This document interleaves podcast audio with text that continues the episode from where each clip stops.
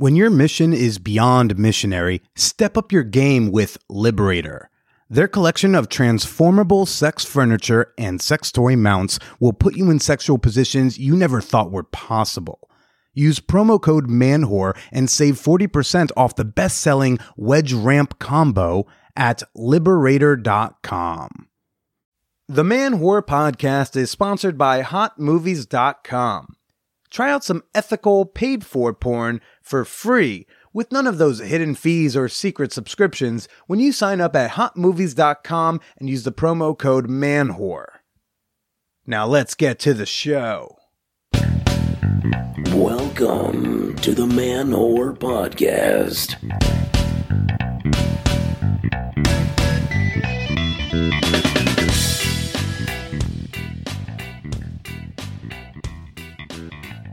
What's up, fan whores and whoreheads? This is Billy Procida, and you are listening to the Man Whore Podcast.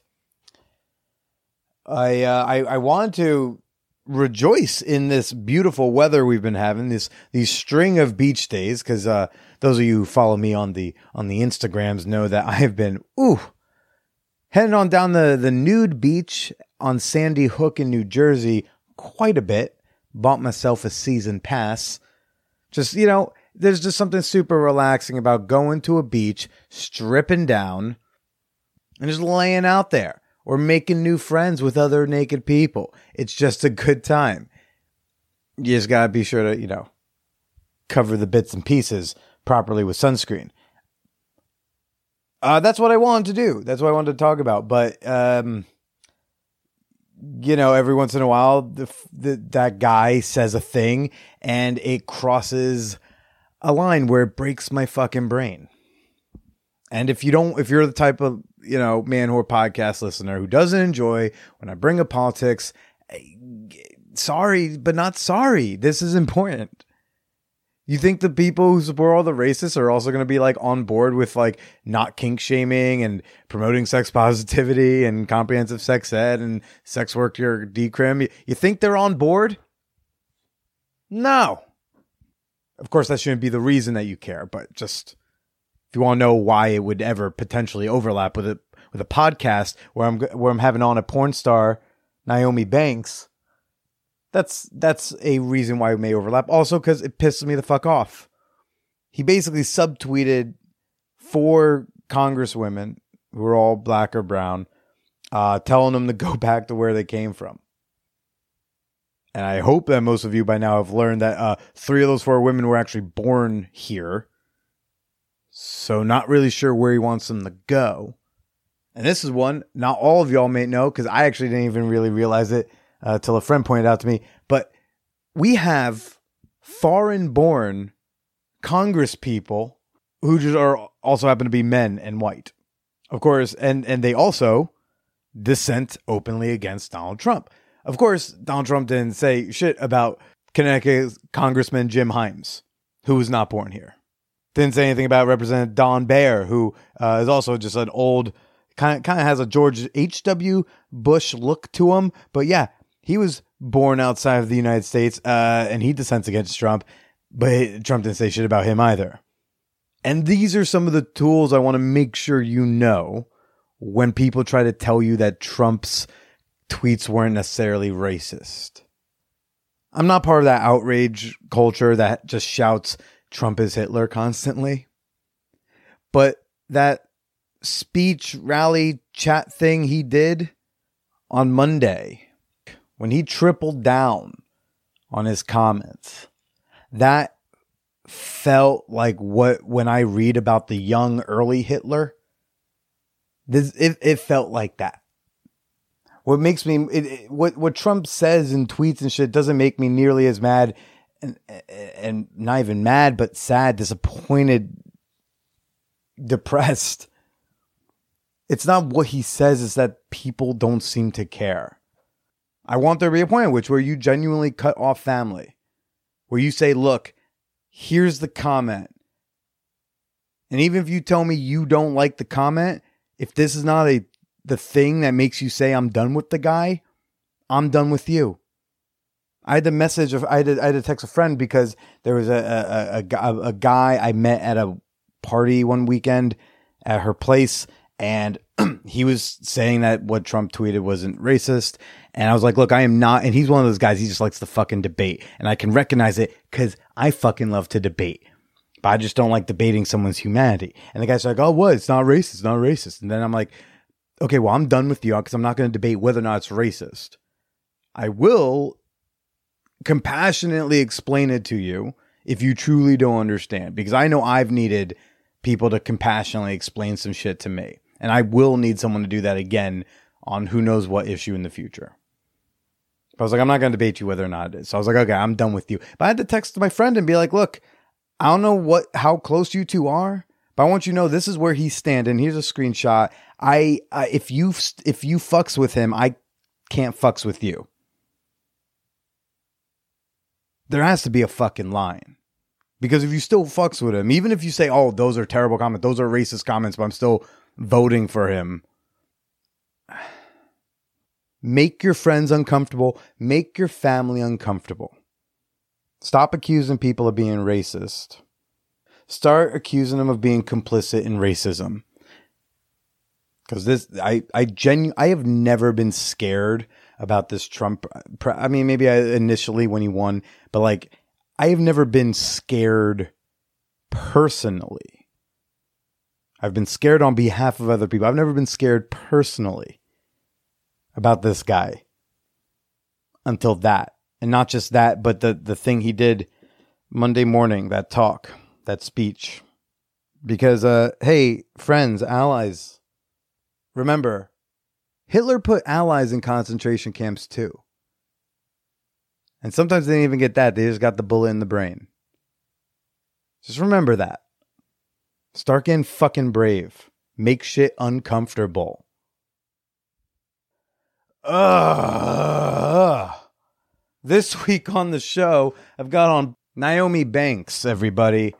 And, uh, well, I can't wait to share with you all in a bit because I can't wait to get as far away from this topic as possible. But first, we're to do show dates, people. I'm not even to put the drop in there. I'm just to be like, we're doing show dates because there's only one show date you need to know about. It's August 3rd here in New York City. We're doing a Man Whore Podcast live show. I'm going to have stand up comedians get heckled by their exes. And then after each set, we're going to sit down. We're going to talk about why they didn't work out. It's going to be uh, if you if you enjoyed the Chicago live show, which I hope you did. I got a lot of really fun feedback on that one. But if you enjoyed that show, you're going to love this one. So I want to see you out there. If you live in the greater New York area, Okay, now I want you to go get your tickets. Okay, you go get those at manwhorepod.com slash tickets. Uh, is cheaper online than in person.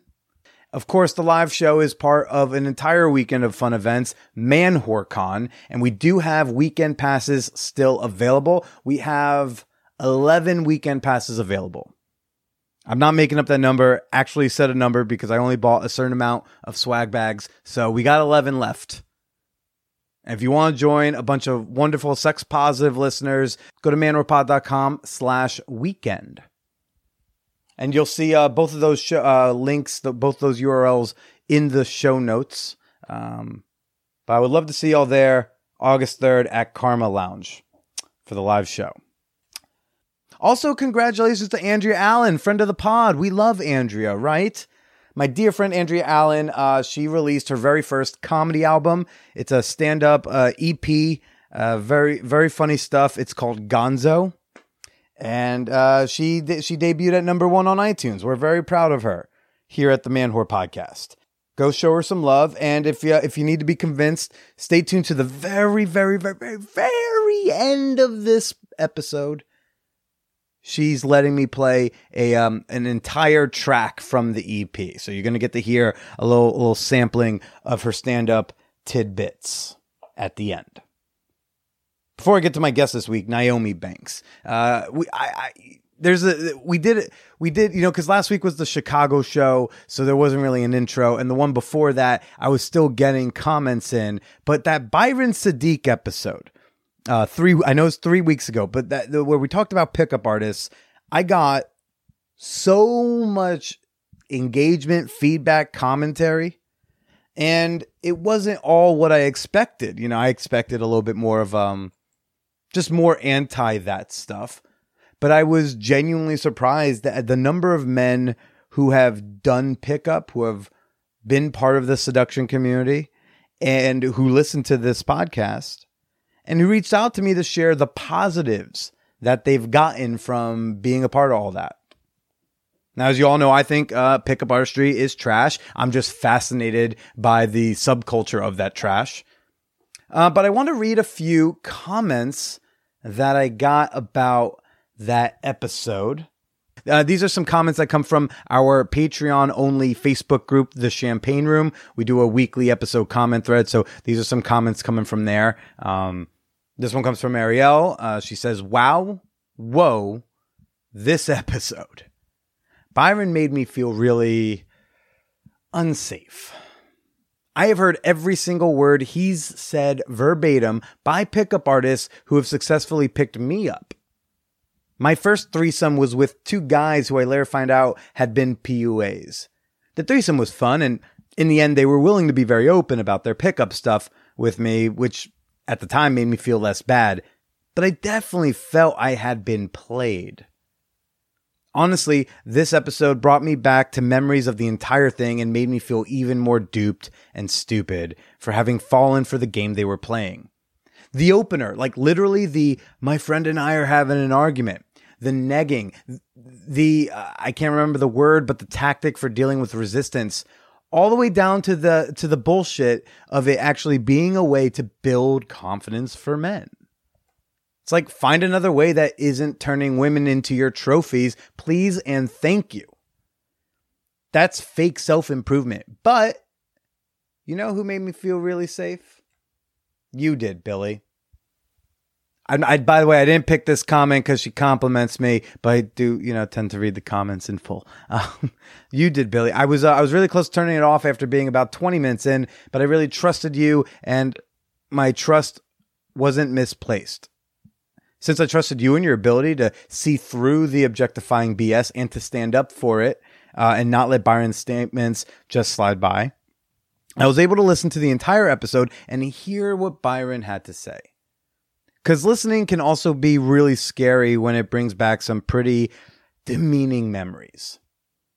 Oh, and finally, I call bullshit on his statement that you can't tell who a pickup artist is. The summer after I was picked up by those guys, I spent my whole uh, rest of my time in that city uh, sabotaging strangers trying to pick me up. A favorite memory was physically correcting a guy's stance uh, as he was talking to me. There's this whole thing about standing at a three quarter angle or something. He was so flabbergasted that I had figured him out. It was a great moment. Okay, okay. Um, this next one Thank you, Ariel. This next comment comes from Andrew. He says, uh, conflicted about this one.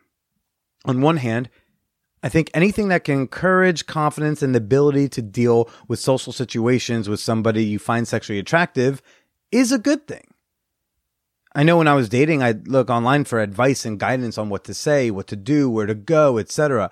I would like the ability to go into a bar and confidently strike up a conversation with a woman. Sometimes you need an idea in your head about what to say. On the other hand, the culture itself sounds very unhealthy. The idea of negotiating last minute resistance sounds very much like persuasion and could be considered borderline rapey. It should be about more than getting the numbers up. I don't know. I think my stance is that I like the idea of pickup, but I don't like the culture or context it's used, within which it's used. Yeah, you know that whole last minute resistance thing. Uh, it's it's it's not um, it's not that it could be considered borderline rapey. Um, it is borderline rapey. Let's uh, let's call things what they are because there are people calling Trump's comments, you know, racially charged. It's like racially charged isn't a thing. Uh, I eat a cookie. I never say it's deliciously charged. The cookie is delicious, and Trump's comments are racist um, because he is racist. Okay. Settle down, Billy. Deep breaths. Goose Fraba. Josh writes. Last comment I'm going to read is on, on the Byron episodes. Josh writes, Oh boy, um, riveted. But that's probably because early in my journey, journey, I dabbled in the community too. It was out of desperation that stemmed from very, very extreme loneliness. It broke me out of my shell. It got me to advocate for myself, think outside of the box for starting relationships, and express my desires and sexuality. Which is really the key to not being friend zoned, by the way, as the seduction community would say. There were some parts that I liked, especially the seduction community. I, he says now seduction community, which I guess he means like the present day seduction community. Um, there were parts that I liked that kind of mirrored sex positivity, but ultimately, I was kind of disgusted by the community as a whole. Too many in the community really were all about getting laid and the number of women, uh, quantity over quality. I didn't stay long or get very far in the community, but the further I went, the more predatory and manipulative the techniques and methods became. However, this was not representative of the whole of the community. Some of the neo pickup artists used seduction as a tool for love and connection, sort of kind of similar to sex positivity, and they were much more healthy about their approach and their respect for women. Ultimately, I'm grateful that it broke me out of my shell and eventually led me to the sex positive world, but I certainly cringe when I think of certain parts of it that I was exposed to. Some of it is, or was, rather ugly. Whoo boy. Wow, that was um that was another long one.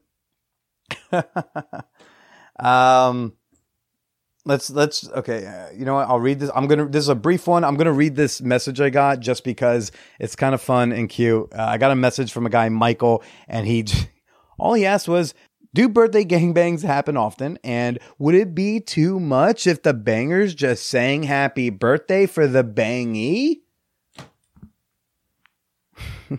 well, Michael, I think that's a very reasonable request. Uh, I don't have an answer for you. Uh, do gangbang birthday gangbangs happen? Definitely. Is it too much to ask for a, a song? I mean, honestly, if I was invited to a gangbang and all she wanted was me us to sing a little tune, yeah, sure, dude. I, whatever I gotta do to let me put my cock in your warm space, you just tell me what the give me the lyrics and I'll do it my very first um, blow bang bukkake thing i she it was christmas time and this was beautiful because this is how i could tell she's the one who wanted the bukkake and that it wasn't just like a thing she was doing for her man. Before we got started it was like five of us and she said hey guys i'm just mm, if you don't mind just, i have a little request. If if it's okay with you if, if it's okay if not but like just it would be great for me for me, if you would, if I could get a picture with all the cocks under the Christmas tree. And we were all like, yeah, lady, you're about to suck all of our dicks. You can get yourself a picture under the tree like a happy little Christmas slut that you are. So come on over. Who's got the camera? Uh, yeah, man, just, just ask them nicely. I don't know. Before we get to Nyomi Banxxx, I want to play a little teaser, a little teaser clip this entire month I am releasing bonus episodes on Patreon um, from a a failed how to throw a kick-ass sex party episode. I I interviewed a bunch of members of Hacienda, people from the core team at the time that we recorded it, uh, just to be like, how do you throw a kick-ass sex party? Last week we heard uh, Jennifer, who taught us how to decorate, and tomorrow I am releasing a bonus episode with Beth, the queen of Hacienda. And I just wanted to give you a little a little taste, a little snippet. So I just, just let's hear a little bit from Beth of what it's like to wear the crown. I have been dubbed by people throughout the years and in an official ceremony, I'll have you know, as the Queen of Hacienda. Now, even to this day, after it's been a few years of this title, I still blush and I still feel a little embarrassed, but I've definitely also really embraced this title. I am a very outgoing, outspoken person. I have an opinion. I like to say it. Um, I like to be very involved with decision making. And so it, it's quite a fitting title, really, for me to be called the queen. And I embrace it in in a way that um, is, you know, kind of makes me blush, but also I, I find it uh, very honor honorable to be called that. And I find a lot of responsibility in that title and I take it seriously. So yes, I'm the queen of Hacienda and I'm very proud to be called that. Are people too intimidated to hit on the queen at one of these parties? I have no idea if people are intimidated by me. I would say some people are just because everybody's different and I'm loud and outgoing. So some people are probably intimidating me, but I maybe those aren't the right type of people to hit on me anyways. I don't know. So I really can't say. Um, I'm sure all sorts of people have all, sorts of different ideas about me and that's just fine. And you get access to all of those bonus episodes when you sign up today at patreon.com slash manwhorepodcast. That's Patreon, P-A-T-R-E-O-N dot com slash manwhorepodcast. And I'm going to do the briefest of fan whore appreciation moments because this is the time to say I love showing appreciation uh, to the fan whores who make the Man Whore podcast possible by keeping a roof over my head and condoms on my cock. I want to give a shout out right now to Gareth Jensen, which is surprisingly a very common name. So I could not find anything really specific about you. But the one thing I do know is that you're a loyal fan whore, and uh, I'm, I'm proud to have you as a patron. Thanks uh, so much for your membership. Uh, shout out to Jay Naris. Not sure if I'm saying that last name right. What I do know is, oh my God, you're Purdy. Uh, you're such a cutie. Uh, it was so wonderful meeting you in Oakland at the uh, Manwhore Podcast live show out there. You got to come on out to ManwhoreCon next year. We want you here. Uh, thank you for your support and a shout out to Michael Oliverdian. I hope to see you at the uh, the live podcast here in New York City, August third. All right, this week's guest, Nyomi Banxxx, everybody. Uh, Nyomi Banxxx has explored many facets of the adult entertainment industry. Uh, she has not done client work, like what we what you would call scene work, you know, in porn in in many years. Uh, but she still continues to be just professionally sexy. That's what I'm gonna say. Nyomi Banxxx, professionally sexy. Uh, this is a bit of a shorter one. She was bit of on. She was in, she had a time constraint where when we were at the AVN Awards in Las Vegas back in January. Uh, so that explains also why this is a longer intro, so you could have kind of a full episode. I, I, I would hate for the show to end before you got to work. Let's listen to me with Nyomi Banxxx. As we age, our bodies are changing.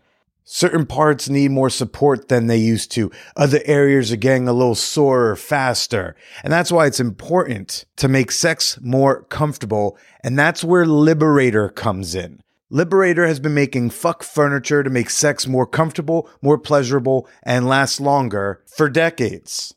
Their best selling wedge ramp combo gets you in the right positions just a little easier, just a little bit more comfortable, which means you're ready to be in that position longer and harder. Uh, uh, uh. And you can get 40% off Liberator's Wedge Ramp Combo when you use promo code MANWHORE at liberator.com. Or you can click the link at the top of the notes to go right to the product. Again, 40% off their best selling Wedge Ramp Combo with promo code MANWHORE. Or you can just browse around liberator.com and upgrade your sex life today.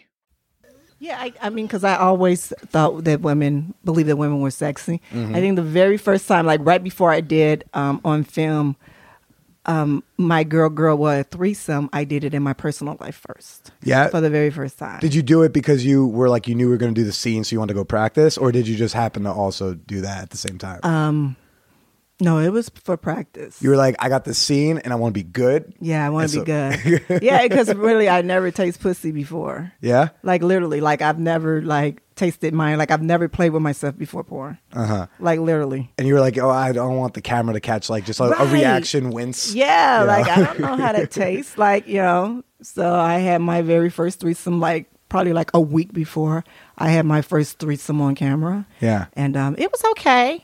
I like the on camera better. I had it with Alexa Silver and LT. That was good. All right. Yeah. All right. Have you ever tested anything else out before shooting it? Like you knew you had to shoot it and you wanted to practice? Yep, anal. I would imagine. Yeah, Yeah. anal. You hadn't had anal before in your life. No, no, I no. Mm-mm. I was like my first five years in the industry. I was like, hell no. It's like a do not enter sign on my ass. Like that's only for shitting. you know? Yeah. yeah.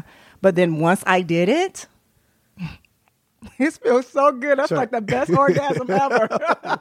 Uh, you know what? I agree. Also, uh, you know, but it's something in me while we're doing this. This is gonna be so much more fun.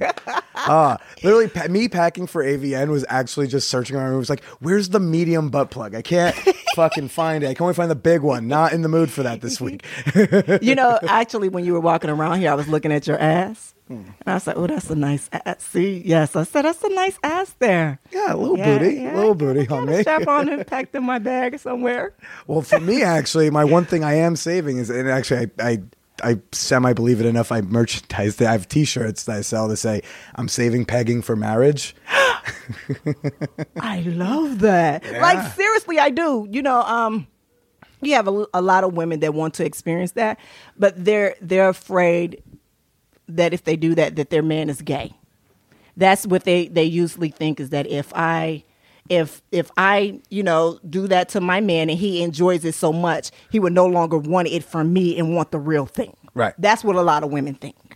Well, it's it's not the case. You know, you can't do it. You know, with some people, and it's just that's just what you do in your bed, and that's just what to get you off. Yeah, and it's not just women. Some women who think that. There's a lot of guys who Yeah, think that too. yeah, yeah. It's just like, hey, man, the process. It's not a switch that turns you gay. It's just a Mm-hmm. button that makes sex awesome. You know, it's like it's great. That's the next T-shirt. Um, not there yet, but you know, working on it. No, uh, this is a good time to talk. I say I'm chatting right now with Nyomi Banxxx. Hello, hello. Hello. Yeah. Um, do, have and have you pegged in your personal life? Is that a thing you like to do? No. Well, okay. Let me. So let me say this. Um, me and uh, one of my girlfriends. He was a really good friend of mine. Um, it was a dare. What, It was literally dare because he he. you guys didn't just go like, "Hey, go streaking." You were like, "No, pegging." Like, No, it was a dare. I had did this radio interview. I was in Chicago and he was with me and we was doing a radio interview and I was talking about my first um, strap on scene. I was talking about my very first strap on scene and um, one of the interviewers, the guys from the radio, was like, "Oh no, that's that's that's that's gay." And so he, in return, said, "No, that's not. That's I think that's just of a sexual act or whatever." And that was like, "Oh, really?" You know, oh really? So after that, we, you know, we were talking. He was like, he was like, yeah, I, I'll do. it." He said, but I don't think you can. I don't think you can do it. Hmm. So when you tell me you don't think I can do it, now it's on. What what kind? That's a weird. No, he just wanted that to happen because he knows you can do it. Yeah. What woman can't peg a guy? That's You know, I what, think- what what bad hips do you got to have that you just can't physically do it? But You know, but I get it. that question. I have another friend of mine that he always said, "You don't know how to do it." He said, "You you don't know how to do it because you don't have. I don't have a dick. You know, Yeah. you don't. You wouldn't know what to do with it." So evidently, I flipped him over, lifted his ass up so where it was right here, Uh-huh. and started to, you know, and he jumped and like, He was just negging you into tricking you to pegging him. I think that's all that happened. Um, you know, so uh, last weekend I organized two gangbangs because my life is weird, right? Oh, okay. And uh, at one of them, we had a friend of mine who she offered to host it at her place, as long as she could fuck the chick with a strap on. Okay. And the chick was down with it, so I was like, all right, cool. Um, the great part about having a chick at a like a gangbang fuck the girl with a strap on is you get to watch like a hot woman fuck a woman with a strap on. Mm-hmm. The bad part of it is you now have a woman who is setting a standard none of the men are going to reach in that room. Holy shit, my friend, she I've, it's just insane. Her her hip action, her thrust. She like fucked her so hard that we legitimately were like the first couple seconds like this is hot, and then it was like oh fuck, I'm next. Yeah. it's like no, like I purposely went before. So I didn't have to like follow that. That's like trying to like go on like after Chappelle drops in at like a comedy club. it's like you don't want to necessarily follow that. How are you gonna? No one's gonna care what you had to say, and it's not gonna be as good. right. You know, the thing is, is once you put on that that um that strap on or that dildo, it's like you instantly think you got a dick. Like seriously, like the very first time I put on one on you know on camera, I was in the corner, like literally stroking my cock. Yeah. Like I literally like felt it like some way I felt a oh I'm sorry some way I felt some kind of power mm. that came over like I'm thinking like you know from all the guys that I fucked now I got it's my turn. It's my time. and you get this way you want to beat your chest and you know let up and that was It's like it. I'm gonna I'm gonna avenge you, Hillary, right now. I'm gonna take it back. and then the hip motion come in and then you get to doing all kind of tricks oh my goodness yeah When you said you like tested anal with like outside, like you wanted to do that first somewhere, like who do you test that? Like, do you test that with someone like known? Do you test it with another porn star, but just like rec- kind of recreationally, or No, well, I did it with my with my baby, with my baby boo. I did it with him. Um, you know, first off, that's something that we, you know, wanted to share. When I knew that's something that I wanted to do, I wanted to learn with him. Also? I'm sure he was like, "Oh God, finally she's shooting that scene. Now I get to." it's like, Right. yes, I'm a, I, I volunteer as tribute. Right. I think I think he's probably had the best because probably everything that I I wanted to do before camera, I've done it with him first. Okay. Yeah. Yeah. So, is there uh, anything else you've like tested like that besides anal and and the um and the three and the eating pussy or no, that's that's the only Okay. two. There was no way I'd be doing a gangbang with him. sure? No. Well, what I found interesting about you, like, Rita, was like starting off just as a runway model. Mm-hmm. I mean, I, and I don't mean to be like just a runway model, but like you started off as a non-pornographic runway mm-hmm. model, and then you end up here. It's like that's an interesting journey. you know what I mean? Like that's. It's like when I when I when I, I used to sometimes on occasion I still will interview like a really big big comedians right and everyone's path is always different. Kevin Mm-hmm. Yeah. Pollak's path is different from Joe Rogan, different from you know Pete Holmes, fucking whoever Donnell Rawlings, Mm-hmm. whatever, and they all had a different path. And I like as I talk to more and more people in the adult entertainment industry, it just also seems like.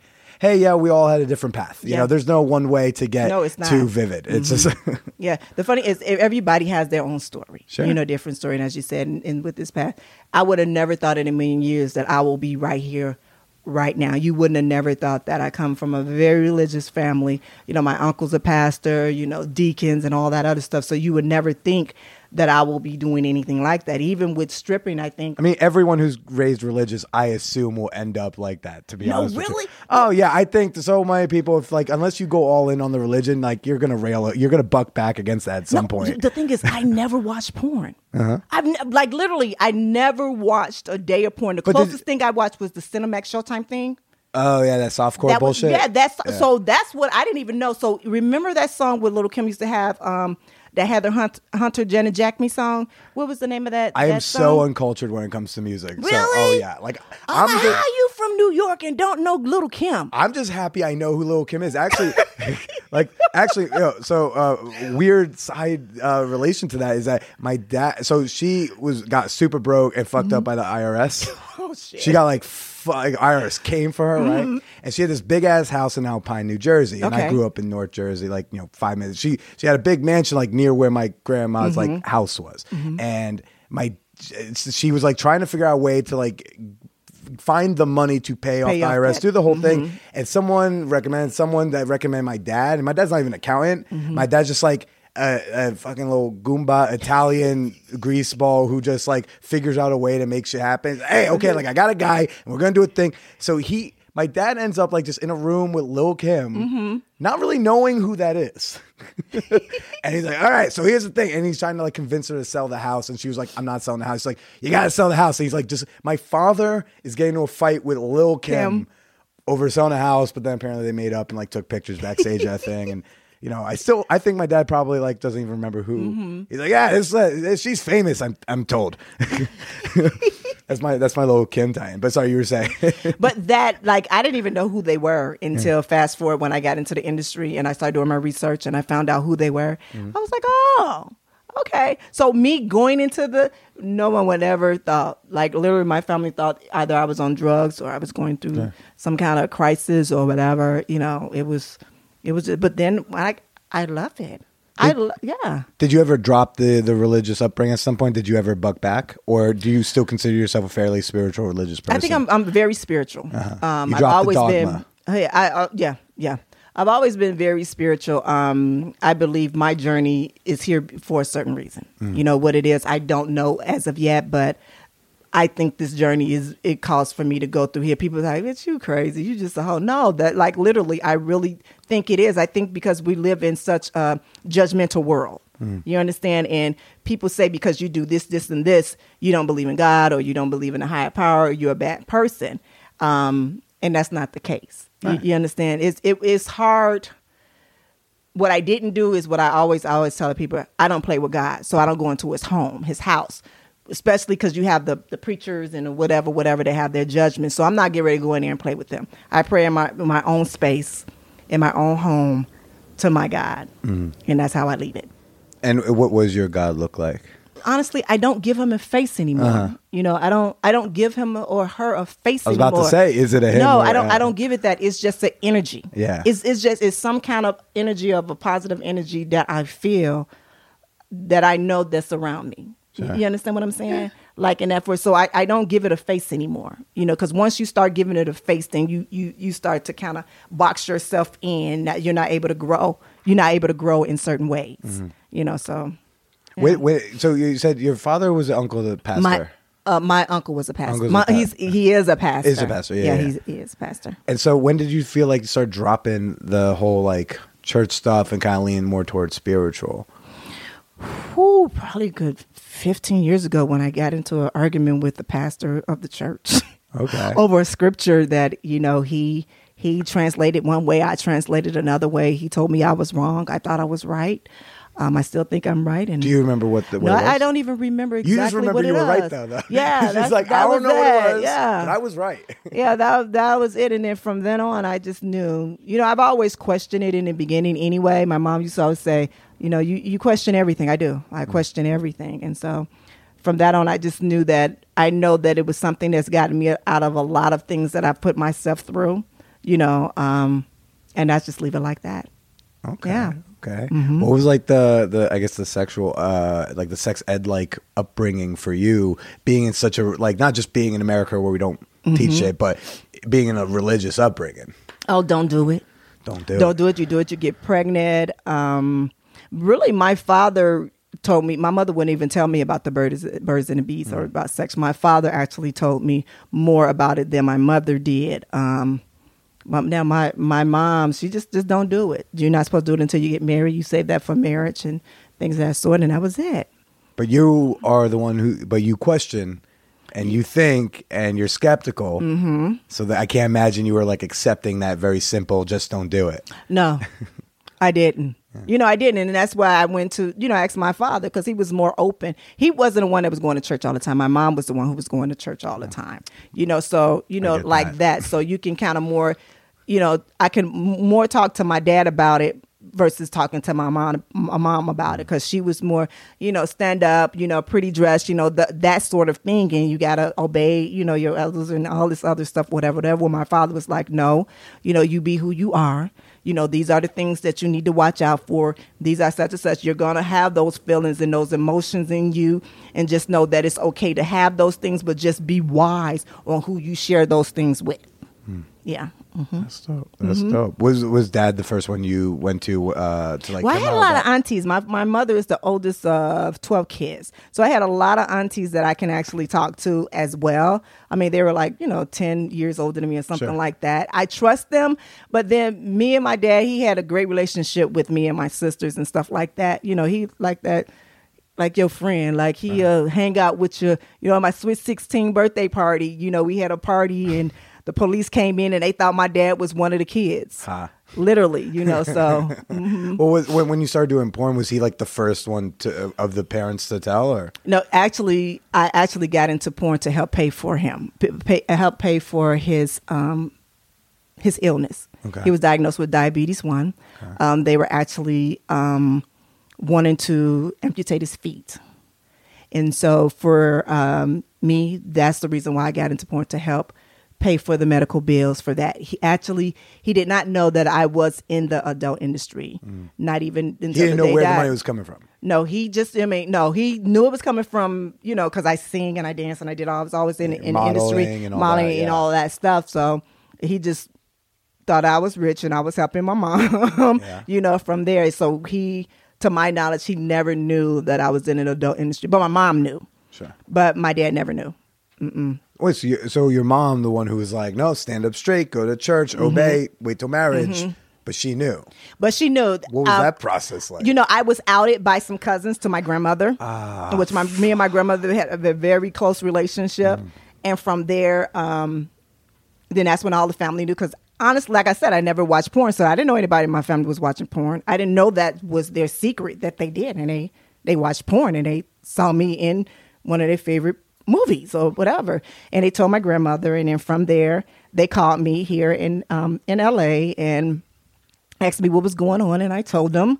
Um, I did it for like a good year before they found out. So I was like sending money back home. They helped them pay for their mortgage and their rent. They just thought that I just hit it big, you know, like I was doing, you know, TV and stuff like that because I was still doing mainstream. I was still walking that fine line The mainstream modeling. mainstream Okay. modeling and acting on TV and stuff like that. So they they didn't know the difference until my cousin outed me to my grandmother, and then from then on, it was like a spiral of everybody talking, well, what's going on, you know, whatever. And then I finally told my mom and explained to her, and she never watched porn. So she, her first question like, "Are you guys really having sex?" And I said, Yes, mother, we're really having sex. And she said, Are you being safe? And I said, Yes. And my grandmother told me, Well, I know you have a bigger plan. You just be safe. I'll keep praying for you. And there's no one else to judge you but God. And they left it like that. Until this day, my mother is still the same way. She said, You know, I know you. I know who you are. You know, just keep trusting in God and keep doing what you're doing and, and be the best that you're doing it. What was that? What was that like the first phone call? Uh, wh- Oh, when you when you found out like you, I don't know if it's a text, it's a call, but you find out like, okay, whatever cousin, hey, so and so told us you did this thing, like, and you're like, well, mom's gonna call, whatever. Like that, is there a panic? What's the first feeling? You know, it was it was a panic. It, it was it was a panic because I'm the oldest out of all the grandkids, and I'm the good girl. Like I'm like what everybody wanted to be like. You know, doing everything going in order. So when um when that did, I I did go into a panic. I called my sister. She was kind of upset because she knew, and she was upset because I didn't share that with her on what I was doing, you know, for a whole year. And it, it kind of trickled down. I think I talked to at least 12 people on the phone, you know, of my family members to let them know that I was okay and, you know, and everything like that, that I wasn't in a, a awkward situation. Because really, honestly, when I was doing that for that year, they knew something was different because I stayed away. And usually I'm very in your face type of, you know, family. And I kind of stayed away to kind of do my thing because I didn't know how to explain what I was doing. Can you understand? you understand what I'm saying? It's Well, like, you don't know. I, look, hey, I make a living talking to like my exes and being sometimes Mm-hmm. naked on the internet. Like, yeah, I had to explain. One day, I got a phone call from my dad once, uh, like in the first like year or so doing this, and he goes like, "Billy, did you do a porno?" I was like, "Now I gotta try to explain this thing." And he also, we, he and I share a name, so Mm-hmm. like, you know, Google. You know his part, his business partners find my horseshit, and he, you know, so like I get that, like you gotta find the way to frame and frame it to them, Con- you know, Mm-hmm. Yeah. how to sell it. Like I'm a sales guy, like I, you gotta figure out how to sell it Yeah. Mm-hmm. and how to pitch it that they can like, so it's palatable. So Yeah, so they can relate to it in a in a certain thinking. Them coming from religion and all of that is shame. But then when you do your research, like Christians are the biggest consumers of porn. yeah, Yeah, yeah. Utah, Yeah. loves porn, and yet Utah also is trying to like pass laws to prevent porn from be, even being in the state. Like, Mm-hmm. uh, yeah, yeah. Utah's the Utah's the one that wants to do the one where like you'd have to register your name and shit to be able to have access to like the porn sites Oh, within wow. state lines. Wow. It's like, yeah, let's see how that goes. Like, yeah, um, that- that's why. So wait, how how did you end up framing it to them to make it palatable? you know, um, I think my mom asked me, you know, well, well, why did you start? And I told her, I said, when you called me and you wanted me to come back home, you know, to get help, you know, I didn't want to come back. I knew what goals that I wanted to do, you know, for it, not putting the blame on her, but I knew it was something that I had wanted to, you know, I knew that was a quicker way for money. Hmm.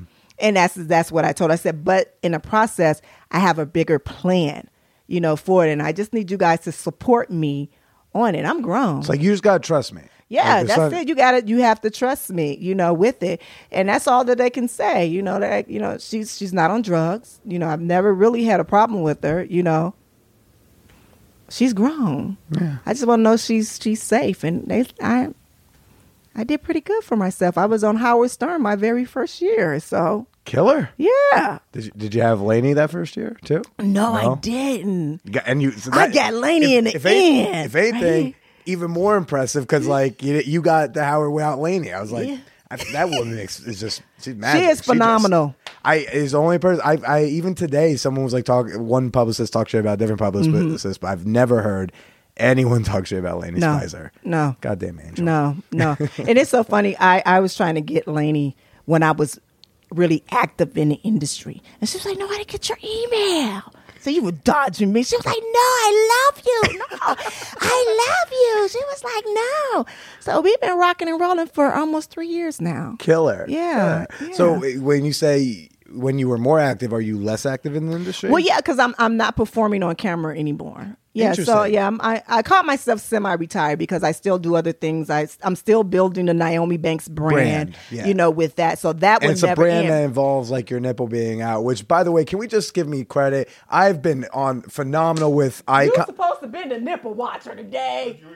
Oh, I mean, like, I'm not. Yeah, like, hey, I'm not going to argue, but I just want credit for the amount of eye contact I maintained, knowing it was there. Uh, also that's why your eye was going up and down. I thought it was telling me to do something else. well, I also get nervous ticks, but then one time the nervous tick went this way, and then I was like, okay, there's a nipple there, but we're going to be we're, we're eye contact, Billy. I just want it known. Fucking professional. No, so what? So what is uh, this the, the Nyomi Banxxx brand that still involves AVN or or, or the adult industry? Yes, well, actually, because I I sell sexy. that Okay, is you what I do. I sell sexy. So actually, I was nominated for um, Intimate Seduction Lingerie, which is my lingerie line. Mm-hmm. Um, I have two versions of it. I have the retail side of it, and I also have to where I do uh, I design custom design for both men and women. And I was nominated for AVN as well as the XBiz Awards for Mm-hmm. two XBiz Awards for that as well.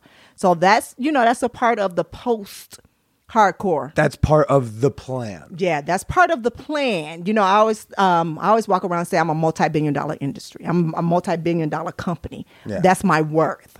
And in my worth I got to show I'm just more than just sucking dick on camera or taking it up the ass. It's more it's more layers to this onion. It's more Uh-huh. pages to this book. It's just not the cover. Take time to read the pages of it. It's so many things that I have to offer and it's just not that. So that is what I'm doing in my post-hardcore days, as well as you know professional dominatrix. You know, I do my clips to where you know. Um, I'm more interactive with my fans, so it's a whole lot more. Oh, so I'm you're a still shooting writer. clips? Yeah, I'm, I'm still shooting clips. so what kind of clip? Like they're not like uh like uh scene like partnered scenes or No, the only they? partner scenes that I do is when I'm doming Gotcha. someone. Okay. Um, you will probably not see me doing hardcore unless I come back, and when I come back, I'll be just doing it for myself. You're like you know. I've just always wanted to fuck that particular performer, so I'm gonna come back to get that one. Yes, for myself. sure.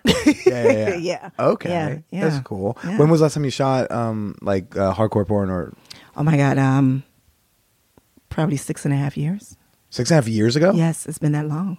Wait, how long have you been in the industry overall? I've been in the industry for about 12, 13 years. Okay, okay, so six years, and so you still like hit AVN uh, also in part because like maybe your fans are are the types that still go to AVN. Yeah, but I stay in their face like from Yeah. radio. Like I was on Playboy show, Radio yeah. for three or four years, and then I had my own radio station. You know that podcast. So I stay I stay current and relevant in the industry. So I I never went away. I just stopped shooting hardcore scenes. right. But you're still Yeah. around. You still doing the podcast? Actually, I'm getting back to that. That's what I get. Yeah, Lainey been like, "Get- come, hurry up and come back. Good I took a hiatus to kind of concentrate on the intimate seduction, the lingerie line. I did some fashion shows in New York and stuff like that. So kind of like getting that brand on, but I need to really get back because I miss it. I miss radio. I miss the podcast. I miss sitting here interviewing with people and Mm-hmm. finding out more about them.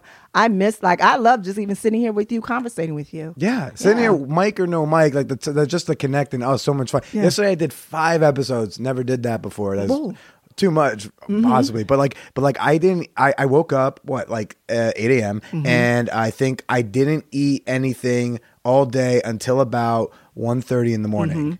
So for like, I literally didn't eat all day. Why? I was high from connecting with people, Yeah. nonstop. Like, just I was just buzzing. I was just running off adrenaline. And it you was, ca- like- um, it was I- like, did you eat? I was like, I haven't eaten today at all. I'm just like, I'm full of joy because again, talk to people like you. Yeah. And you know, the thing is too, is like when I try to get away from it, like I always find myself coming back. Like this guy right here, like he has a new production company called Super Lover.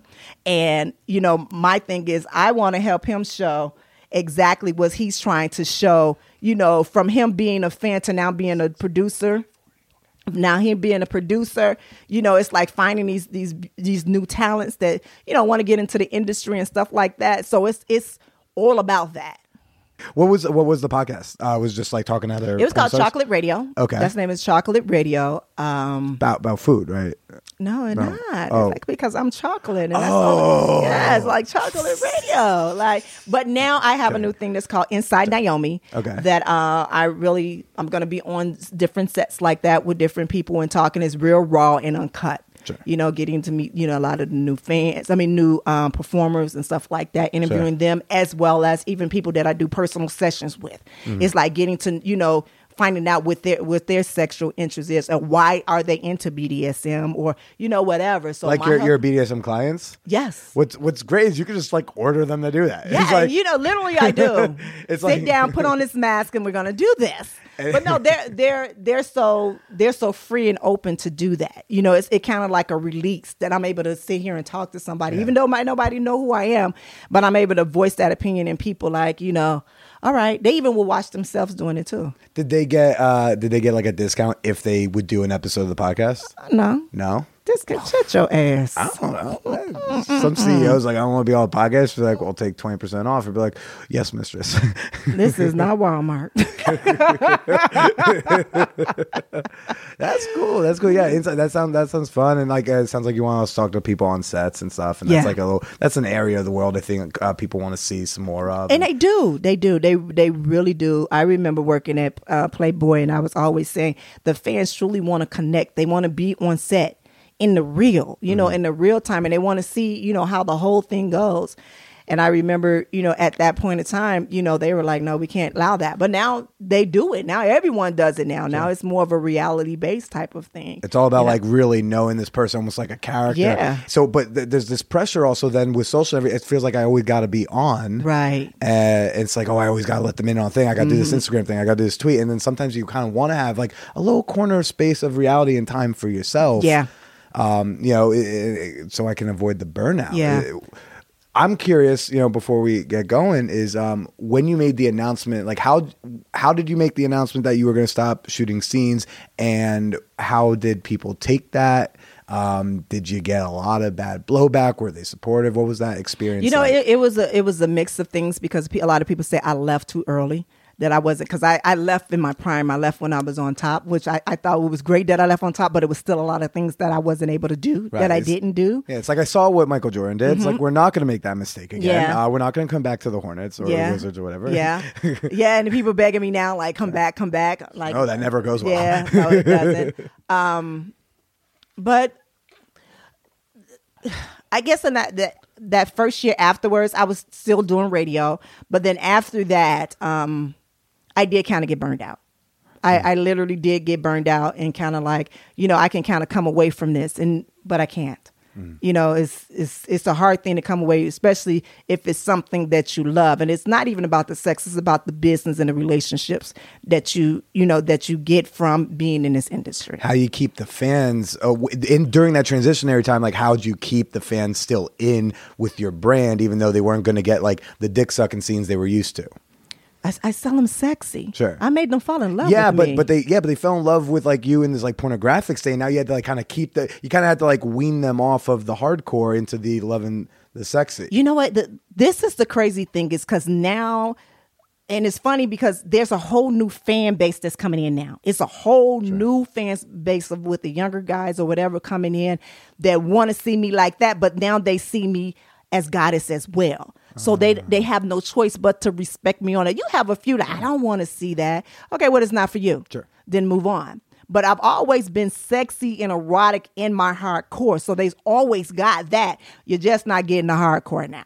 But you're still getting the sexy and the sexual, but you're not getting the hardcore. yeah Mm-hmm. wow Nyomi uh, i know you gotta run to get to the booth uh, where you know where can people find you if they want if they want to experience some more of the sexy Well, if they want to come see me sexy, go subscribe at my OnlyFans at I am Nyomi Banxxx, and I'm going to spell Nyomi Banxxx for you. oh professional That's right. N Y O M I B A N triple X, as well as follow me on IG, and that's the real Nyomi Banxxx. Um, yeah. fantastic as well as go to my website, goddessnyomi.net. Oh, God, it's my, I, I, I personally can think of several listeners who are very active who are going to be like, yes, guys, like already they're on board. They're just like, I'm going to go and I'm, I'm into it. Uh, thanks so, for, uh, so much for talking to me. And I want you to go ahead and say goodbye to everybody. Well, I hope you guys enjoyed yourself in this interview. I had a great time. This ass is great. I love you, men whore. Later.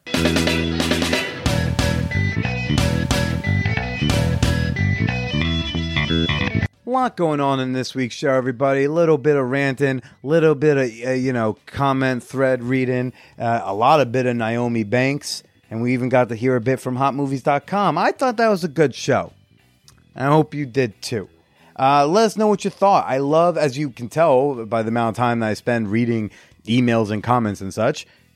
I want to know what you think shoot me a tweet at the Billy Procida, uh, or you can leave a comment on uh, this week's episode on the Man Whore Podcast Facebook fan page.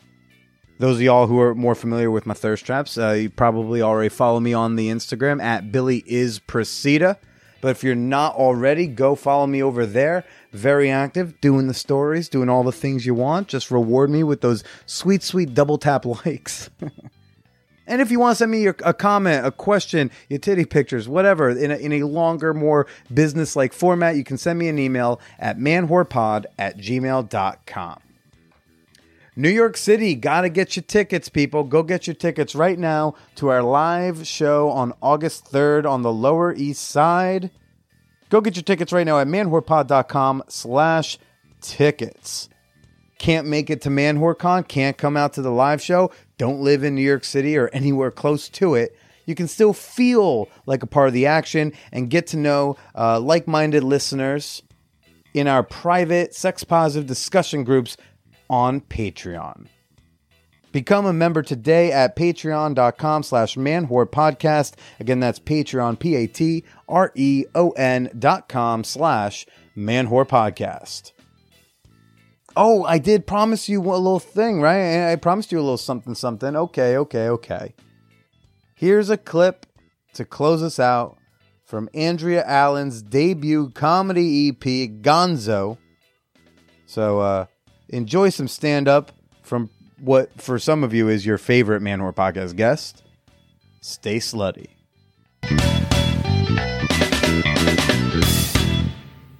There's something else that happened that used to happen to me when I worked in an office that I hated even more.